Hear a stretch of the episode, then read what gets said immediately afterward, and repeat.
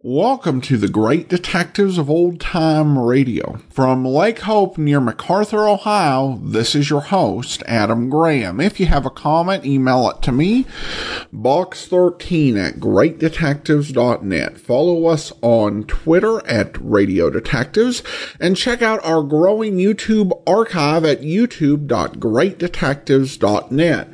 Well, I am at the Lake Hope Cabins, a bit of a vacation. It's a nice place with plenty of uh, pretty scenery, and we're getting to see some relatives we haven't seen in years. But I'm keeping up the recording because it's a nice break and escape. It's a really unique uh, situation. Essentially, I go up to the uh, dining lodge and check my uh, email and comments about once a day. And other than that, uh, I have no access to what's going on in the rest of the world, and I guess I'm uh, surviving on that. Anyway, it's a lot of pretty scenery, a lot to do outdoors, nice place just to take a break. So, with that said, let's get into today's episode of Richard Diamond. The original air date on this one is September the 13th of not. 1950, and this one is the Lexington murder case.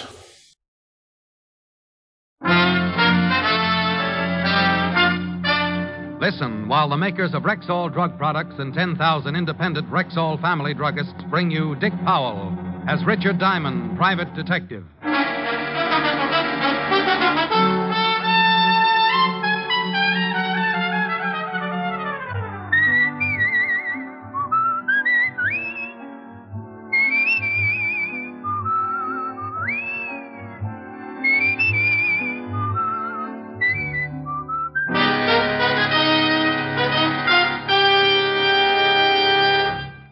Good evening. This is your Rexall family druggist with a welcome from the 10,000 independent druggists who have made the word Rexall part of our own store names. We've done that because we recommend and sell the 2,000 or more drug products made by the Rexall Drug Company. Like Plenamins, for example, Rexall's famous multivitamin capsules. Two Plenamins a day give you more than your daily minimum requirements of every vitamin for which such requirements have been established plus valuable liver concentrate and iron. And yet, Plenamins cost only pennies per day. Ask for Plenamins at Rexall drugstores everywhere. And remember, you can depend on any drug product that bears the name Rexall. Good health to all from Rexall. Now, your Rexall family druggist brings you a transcribed half hour with Richard Diamond, private detective, starring Dick Powell.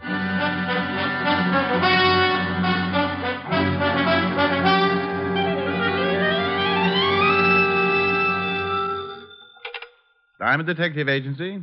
Handy hints on happy homicide. I beg your pardon? I said Diamond Detective Agency. Handy hints. Yes, yes, I heard the last part, but I just wanted to be sure there was nothing the matter with my phone. Uh, Mr. Diamond, I wish to hire you. I'm touched. $100 a day in expenses. I'm touched. Well, if the figure depresses you a little, I suggest getting out in the fresh air. Exercise. Play a little golf. If you could use a dandy caddy on Sunday. I can easily afford the fee, Mr. Diamond, but to be frank, it wasn't exactly what I expected. Isn't it a little high? Well, frankly, yes. But if you hire another detective, you won't be getting the prettiest. I see. Uh, can you come to my house at six this evening? Name, address, and reason for hiring me? George Lexington, Golden Strand, Long Island. And I'm in fear of my life. I'll see you at six, Mr. Lexington. On the dot, please be prompt. Just have a substantial retainer ready. Aside from my blue eyes, greed and promptness are my two most outstanding features. Well, that's the way a buck's made in my business. I sit around the office for a week, passing the idle hours, playing old Welsh mining tunes on a comb. Then someone gets in trouble, opens the phone book, and naturally the first thing that must catch their eye is my very gaudy full page advertisement on the Diamond Detective Agency. After that, a phone call, and I'm in business. At six sharp, I was ringing the doorbell at the home of Mr. George Lexington, client in fear of his life. Yes, sir. Mr. Diamond to see Mr. Lexington. Mr. Lexington is busy at the moment. Does he expect you? I have an appointment with him at six. Oh, I see. But please step in. If you'll wait in the library, sir, I'll tell Mr. Lexington you are here. Uh, Huh? Oh, what was that? Unless you keep a car in one of the upstairs rooms, that, my friend, was a gun going off. Come on. With the butler right behind me, we took the long curved staircase, three steps at a time. The butler managed to pant out that Mr. Lexington was in the study at the head of the stairs, so that was the door we went through, only to be stopped cold on the other side. Standing in the middle of the room was a girl. The word girl in this case to be identified with adjectives one might think up after having spent three lonely years on a life raft in the middle of the Atlantic. The only thing that kept my eyes from melting and running down on my shirt was the 32 revolver she held in her gloved hand. Miss Morris, no, Give me the gun, honey. no, no. Drop it, honey. You just scorched my money belt. She dropped it, and we all went to pieces. I helped her to a seat and let her cry it out. The gun I could have passed off as a whim or too many Hopalong Cassidy adventures, but the man sprawled across his desk on the other side of the room changed the whole picture. I called the 5th Precinct Police Station and got Lieutenant Walter Levinson started for Long Island. Please. You shot a man, didn't you? Yes. You tried to kill yourself, didn't you? Well, they're both against the law. Want to tell me about it? he deserved it. Uh, Mr. Diamond, Yes. I just found something rather strange. Well, don't scratch it. Miss Morris shot Mr. Lexington, all right. I never denied it. Well, what's bothering you? The thought just occurred to me. Who also took the trouble of stabbing him? Stabbing him. He was shot. Then how do you explain this carving knife in his back?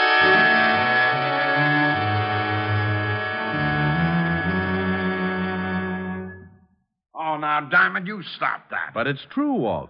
Sure is, Lieutenant. Been shot in the chest and got a knife in his back. Now, Oh, how do I get in on these things? This is uh, Miss Morris, Walt, the girl who shot him. How do you do? Oh, you shot him, huh? Yes, Lieutenant. Well, who stabbed him? Have no idea. Swell. Miss Morris, why did you shoot this, uh, uh, what's his name? Lexington, George. Why did you shoot him? I refused to answer. Okay, suit yourself.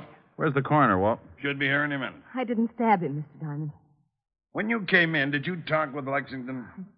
I just opened the door, saw him sitting at the desk, and shot him. Did you talk to him? Oh, sure, sure, Walt. She played 20 questions with him while he was trying to paw the knife out of his back. I was just trying to trap her.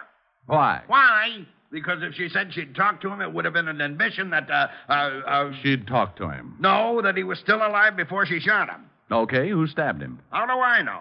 Well, if he was still alive before she shot him, she talked to him, then she must have seen who stabbed him, right? Yeah, Well, if she saw who stabbed him, she couldn't have done it, right? right.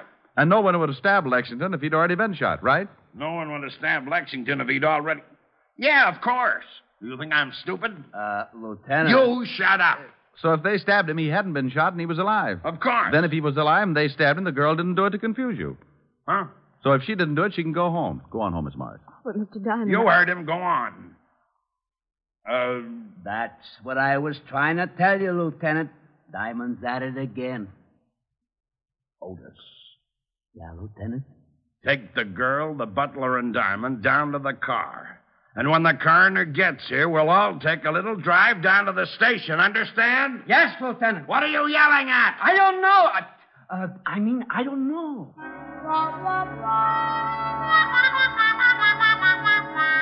Well, the coroner finally arrived and suggested an autopsy for the corpse and a bath in some hot mud for Walt.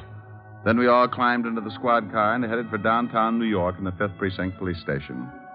On the way, I told Walt about my phone call from Lexington about 3:45 that afternoon and the few details leading up to finding June Morris with the smoking gun and the dead Mr. Lexington. At the station, we continued to question the girl as to her motive for the killing, but she refused to say anything. The butler could add nothing, so they were taken out to await further questioning. She was allowed to call her lawyer, and we all settled down to wait for the coroner's report on the autopsy. Yeah. The dame's lawyer is here, wants to see you first. Okay. Girl's lawyer. Mr. Farnsworth, Lieutenant. Hello, Lieutenant. What is this all about? Mr. Diamond, Mr. Farnsworth. How do you do? How are you? I just got a call from Miss Morris. Uh, Lieutenant, Uh, pardon me a minute. Well, what do you want, Hammerhead? I got the girl's personal effects. Well, give 'em to me. Oh, well, okay. Gee, what did I do? Nothing, Sergeant, but your family sure botched things up. Oh, there you are, Lieutenant. Thank you. Gee. I don't know. Am I to understand that Miss Morris is being held here on a murder charge? That's right. Just whom is Miss Morris supposed to have killed? You know a Mr. George Lexington? Why, uh, yes, he's the boy. Maybe you can tell us why she would want to kill him. I suggest you question the witness, Mr. Diamond. But let me warn you beforehand. My advice to my client will be to say nothing until I can find out more about this thing for myself. Now, about Miss Morris. She stays put. Lieutenant, I have a great deal of influence. Then get her rich. She stays put. What about this George Lexington's background, Mr. Farnsworth? Let me give you one more suggestion before I leave. Find these things out for yourself.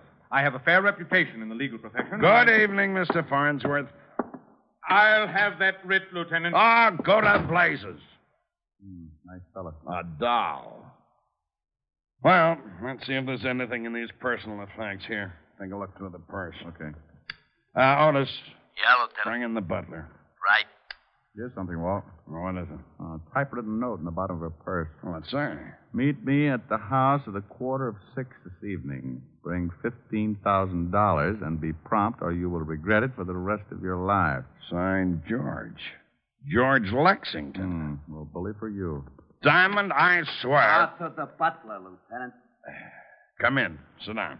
Well, thanks. My feet. Not kept... you, melonhead. Get out of here. Oh, well, okay. I just thought. Otis. Yeah? When the coroner's report comes in, bring it right in and bring the girl along with it. Yeah, Lieutenant. How do you feel, Arthur? A little upset, sir. This has been quite a string. Last name Cameron? Yes, sir. How long have you worked for George Lexington? About four years, sir. Ever since Mr. Lexington came east. Did you know him before that? No, sir. You ever mentioned where he was from? California, I think. Had a lot of money? I presume so. I was paid regularly. He maintained a good sized house and entertained frequently. To my knowledge, he never had any debts that weren't paid immediately. How long have you known Miss Morris? She and Mr. Lexington were engaged two years ago. It only lasted a few months. But they still saw each other occasionally. Did you know Miss Morris was expected tonight? Yes, sir. She called and said she would be there at uh, 5.45. You sure about the time? Yes, sir. But you didn't expect me at 6? Uh, no, sir. Mr. Lexington said nothing about it. Hmm. Is there another way into that study? Uh, yes, sir. A back door leading down to the garden. Did uh, Lexington have any other visitors during the day? No, sir. Was he in from 3 to 5? Yes, sir. Uh, I got the coroner's report and Miss Morris, Lieutenant. Okay, that's all, Arthur. We'll have to hold you until this thing straightens itself out. You go along with Sergeant Lovelorn. Yes, sir. Oh, uh, Arthur. Yes, sir. Does Mr. Lexington own a typewriter? No, sir. All right. Come in, Miss Morris. Sit down. Uh, here's the report and the bullet taken out of Lexington and the knife. Take the butler downstairs. Right. Let's go, Arthur. Here. When did you receive this note, Miss Morris? Oh, where? Uh, we found it in your purse. When you become a murder suspect, I'm afraid nothing's very private. This morning. It's from George Lexington? Yes. He have something on you? Okay, you're just hurting yourself. Miss Morris, did you know a man named Jack Short? No. Who's Jack Short, Walt? Just read this report. Here's what it says about the late Mr. George Lexington. Fingerprints check one Jack Short, arrested 1936, 38, 39, petty theft, suspicion of robbery, suspicion of possessing narcotics, three arrests, one conviction. Did a year and a day in Alcatraz. When did he have time to do his laundry? He was arrested again in 1942 for manslaughter. Went to trial, case dismissed for lack of evidence. Lovely boy. You mean George Lexington? Was really Jack Short a criminal with a record? But his house, servants, uh, the money he spent. That's something we're going to find out about. What does the coroner's report say, Walt? The knife did kill him, not the bullet. Oh. And the knife has got your fingerprints all over it, Miss Morris. What? It's got what? That's right. Ever see it before, Miss Morris? I, I don't know. It's a carving knife, one that might belong to a set. Something wrong? my carving knife. I missed it this morning. Sure. When was the last time you used it? Last night. I gave a small dinner party. Do you own a typewriter, Miss Morris? Yes, I do. Hello, June. You'd better come along with me. Mr. Farnsworth. Uh, just a minute. What's the idea of busting in here like this, Farnsworth? I tried to stop him, Lieutenant. Should have stuck out one of your big feet. Those things could trip a tank. I told you I would be back with the writ. Well, I'm here, and there's the writ. Come, June. She stands right here. Lieutenant, you don't seem to No, understand. you don't seem to understand, Mr. Farnsworth. You got that written that was sustained because I was nice enough not to issue a formal complaint. Also, there's a little matter of influence. You're darn right, and I'm going to show you how it works. I'm making a formal complaint right now, and the charge is murder. And if you don't think I can make it stick, I won't even bother to throw you out of my office. I'll let the commissioner do it for me. Now get out of here. Gee, you're wonderful, Lieutenant. You shut up.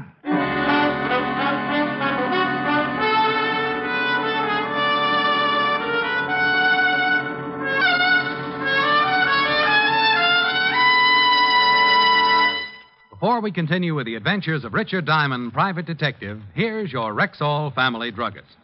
One of the questions most often asked a druggist is this What can I take for fast relief from acid stomach? I've often wanted to know that myself. What's your answer? Naturally, ma'am, it's Bismarex, Rexall's justly famous antacid. Well, Why? What is it that makes it so outstanding? Well, the secret lies in the scientifically developed formula. You see, the active ingredients in Bismarex vary in the time it takes them to dissolve in the stomach. That way, the relief it gives is not only fast, but continuous and prolonged. Excess acidity is often neutralized in less than one minute. Then the other ingredients, dissolving more slowly, ease up that gastric distress. And finally, Bismarex leaves a soothing protective covering on irritated stomach membranes. Well, I'll have to remember that. Bismarex. Is that how you say it? That's right, ma'am. B I S M A hyphen R E X, Bismarex. Ask for Bismarex at Rexall drugstores everywhere. And remember, you can depend on any drug product that bears the name Rexall. And now back to tonight's adventure with Richard Diamond, private detective, starring Dick Powell. Well, Farnsworth got the idea in a hurry and took off like a rabbit with his tail on fire. Walt lived up to his word. After making the formal charge and producing the evidence, the writ was dismissed. He then secured a search warrant for both Miss Morris's flat and George Lexington's house on Long Island. Our first stop was Miss Morris's apartment, and when we went in, I thought how much it looked like her small, beautifully decorated. We went over the whole place, nothing except in the small den. There's the party list she told us about. Hmm. Good 30 names here. Typed. Mm, There's a typewriter. You got that note you had in her purse? Ah, here.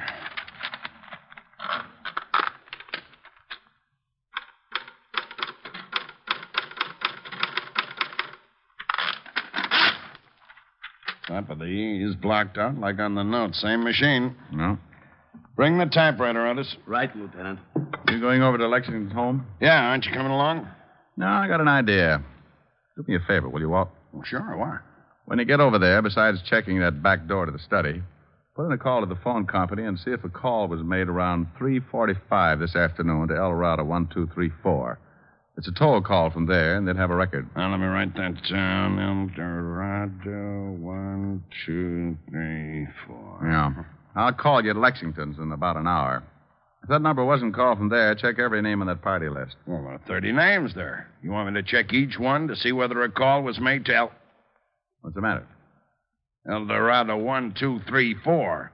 That's your office number. Walt. Huh?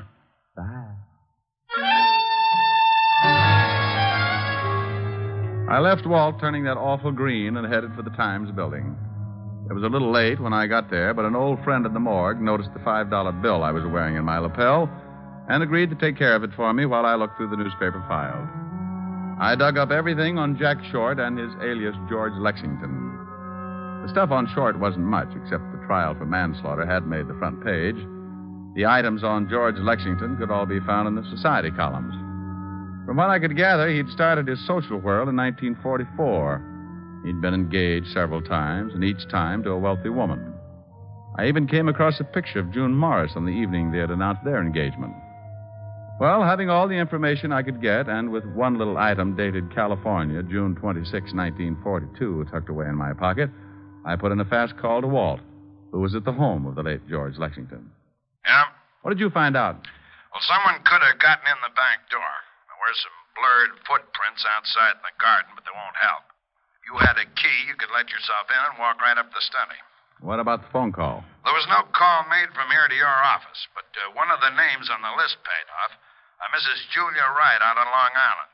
Now, uh, would you mind telling me what this is all about? Now, you stay right there, Walt. I'm going out to see Mrs. Julia Wright. If she called your office today at 3:45, you certainly must have talked to her. George Lexington called my office today at 3:45.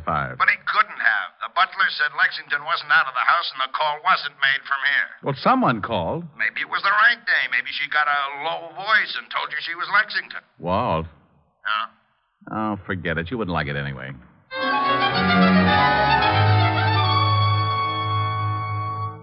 Mr. Diamond? Uh, how do you do, Mrs. Wright? My butler says your business is a matter of life or death. Well, that's a little exaggerated, but it's one sure way of getting by the red tape. Then what is your business, Mr. Diamond? I, uh, I'm from the police. Oh, Do you know of Mr. George Lexington? why, yes, slightly. Are you married, Mrs. Wright? Very happily. What is your interest in Mr. Lexington, Mr. Diamond? Do you know June Morris? Quite well. I've known her family for at least twenty, uh, ten years. She's being held for the murder of George Lexington. Oh, that poor girl. She was engaged to Lexington at one time, wasn't she? Yes, he was a beast. Believe me, Mr. Diamond, he deserved killing. I thought you said you only knew him slightly. Why, I, June used to tell me how terribly he treated her. A phone call was made from your house yesterday at approximately 3:45 to Eldorado 1234. Hmm, I don't believe I know anyone at that number. Are you sure? A man made it. I talked to him. My husband wasn't home yesterday. Oh, perhaps it was my lawyer. He was here about that time. In fact, I believe he did make a call. Said it was on business. A call from the library. What's your lawyer's name, Mrs. Ryan? Why, Mr. Lucius Farnsworth.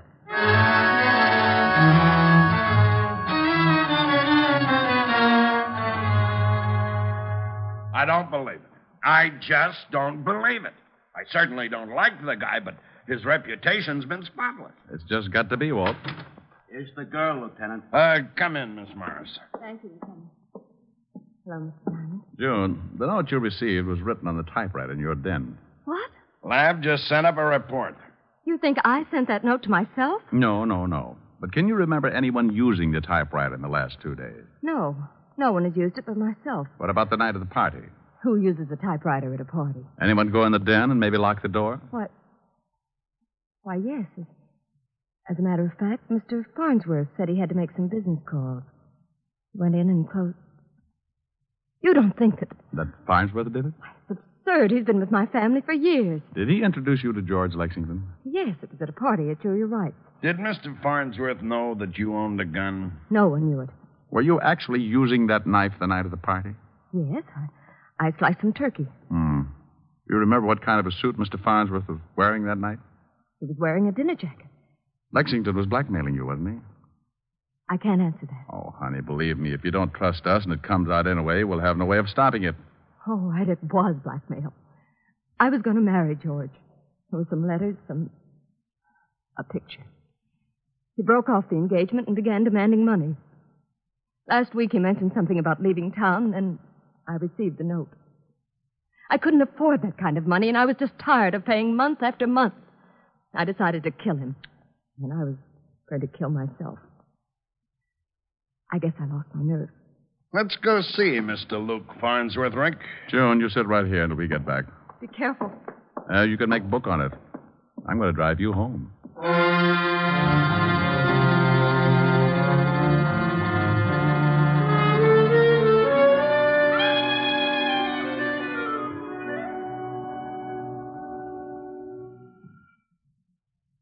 Use your paw. All right, all right. Here he comes. Yes, what is. Oh. What do you want, Lieutenant? Got any hot coffee? If this is your idea of some kind of a joke. Mind if we come in? I most certainly do. Thanks.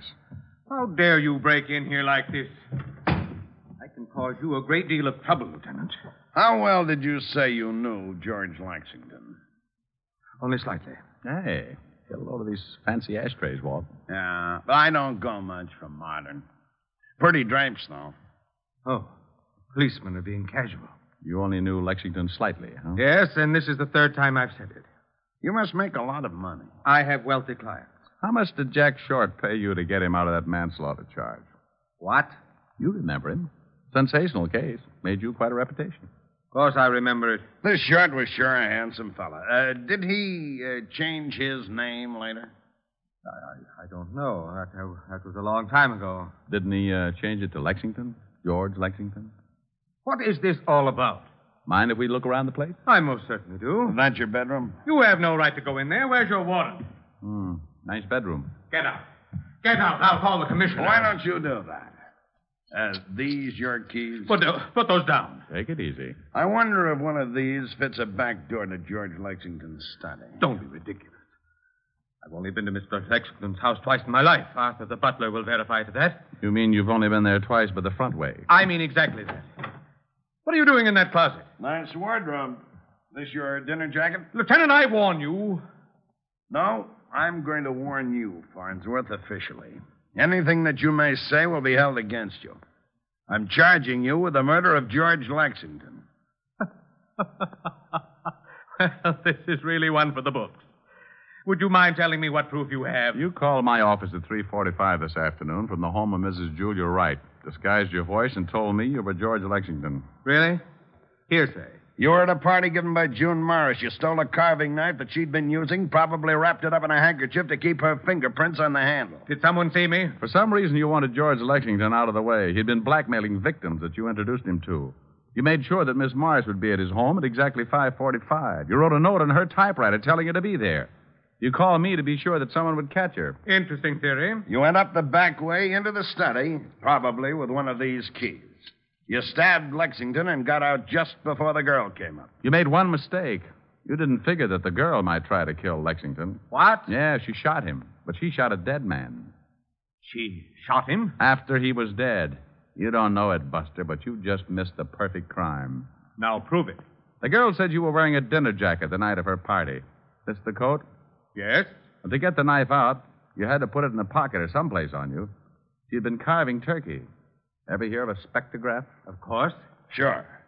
Have the pockets analyzed, and if we find traces of turkey, we'll know you swiped the knife. And if the key to Lexington's back door is on this ring, it'll cinch it. I'm afraid not to. Come back here, Farnsworth. He's going for the window. Farnsworth, stop. Let me go. Let me go. Oh, Not on your go. life. Not on your life. Let you don't take it the easy way. Oh. Get out of his hair. No, no. Got him. No, no, no, no. Why didn't you let me jump? What difference would it have made? Well, it sure would have saved the state some money. But a quick trip to the sidewalk doesn't make up for a killing. That's the easy way, Farnsworth. You forget when you commit murder, there's a little thing called society. And if you can't live with people, they'll decide what to do with you. Oh, that last mile is a Lulu.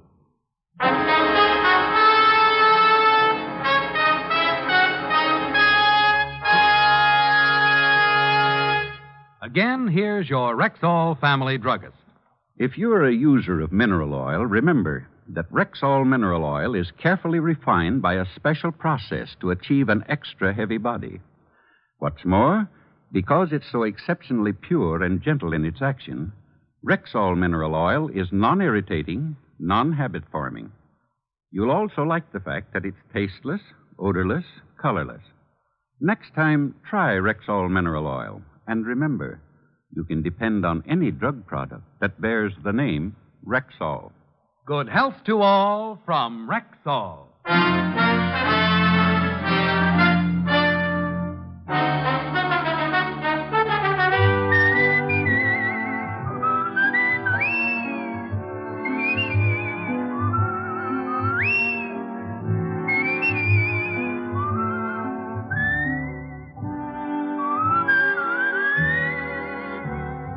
Richard Diamond, Private Detective, stars Dick Powell in the title role and is written by Blake Edwards with music composed and conducted by Frank Worth.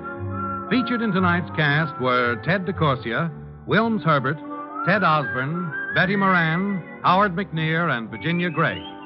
Richard Diamond, Private Detective, is transcribed in Hollywood by Jaime Del Valle.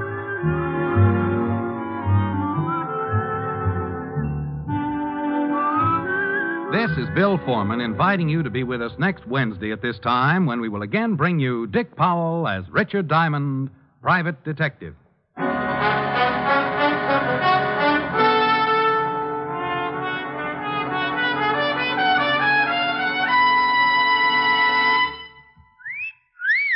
Hiya, beautiful. Get lost, Bristlepuss. You need a shave. But I have shaved. What else do you want me to do? Silly boy, she wants you to go stag. Go stag? But why? Because Stag is Rexall's exclusive line of men's good grooming aids, like Stag Brushless Shave Cream. No fuss, no massage, just smooth it on, and presto, you get a clean, close shave. Your face stays smooth and whiskerless all day long. I'll do it. I'll do it. I'll go stag. That's it. Join the Stag line now at Rexall drugstores everywhere. Yes. This is NBC, the National Broadcasting Company.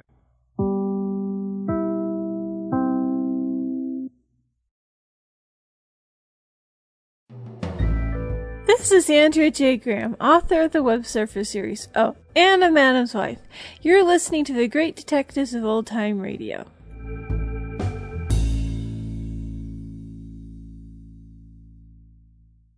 Welcome back. A story that reminds you that Diamond answers the phone pretty much the same way, not just when his girlfriend Helen is calling. Of course, that makes sense given that they didn't have caller ID back in 1950. However, it also might explain why he spends so much time just sitting around the office. Because some people call a private investigator and they get a mess, a greeting like that. They're like, okay, let's go ahead and move on to the next uh, person on the book. All right. Well, listener comments and feedback. I saw that Kevin had a very nice Facebook post with a uh, picture of a uh, Rexall drugstore about from about 1957, and the note: "Good health to all from Rexall." Very cool. It's a nice picture, and I, I ha- did see some Rexall stores out in Montana back in the 1990s, and it does show how the classic design does differ a bit from the modern